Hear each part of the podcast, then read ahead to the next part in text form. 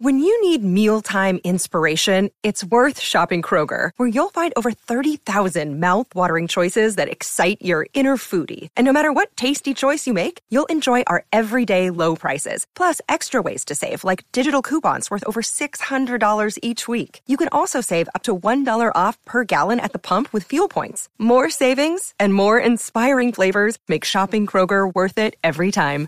Kroger, fresh for everyone. Fuel restrictions apply.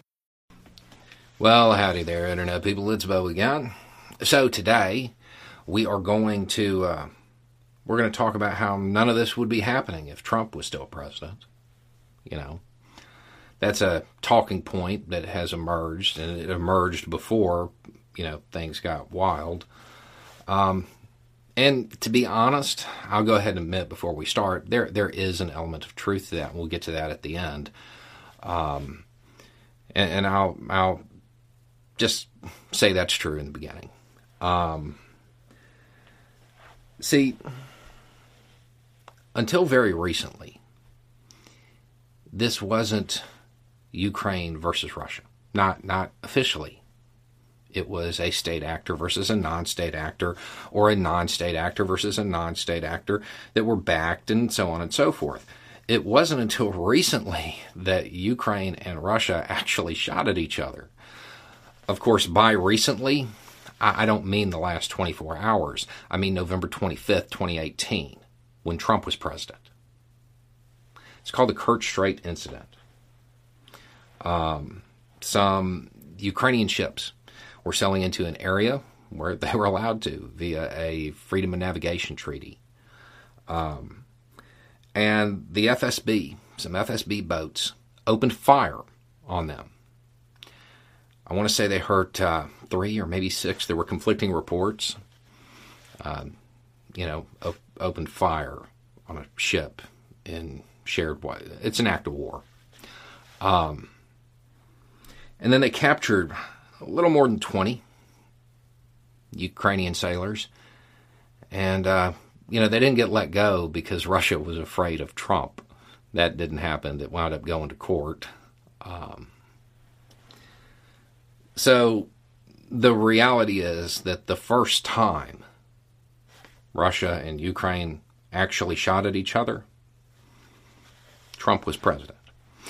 You probably didn't hear a lot about it because not a lot of people covered it. I know I didn't because we all knew Trump wasn't going to do anything about it. In his entire time in office, he didn't do anything to upset Russian national interests, with the exception of a few token responses that didn't really matter. The idea that Trump kept Russia at bay is laughable.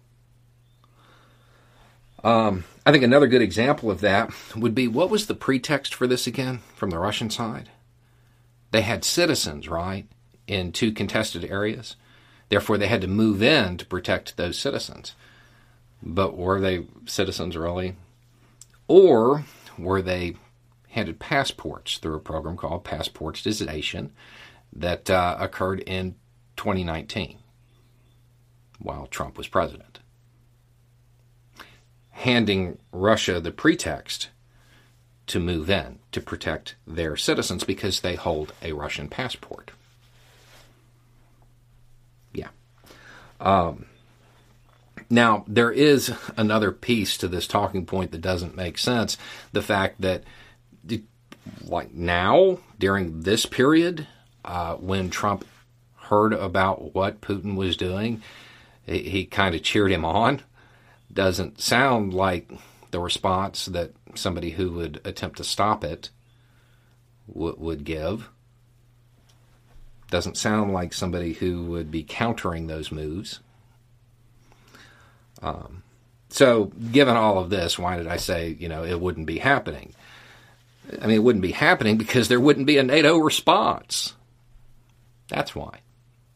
He would let Russia do whatever they wanted the way he did his entire presidency. Remember, Trump constantly attempted to undermine NATO. Seems unlikely that there would be a unified NATO response during the Trump administration this talking point is ridiculous.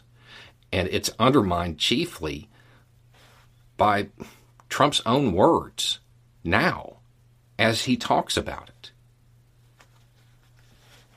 He wouldn't counter it. And to say that he would is laughable.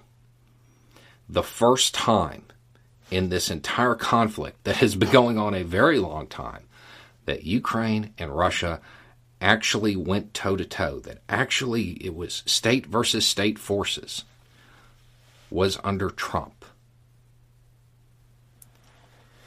Anyway, it's just a thought. Y'all have a good day.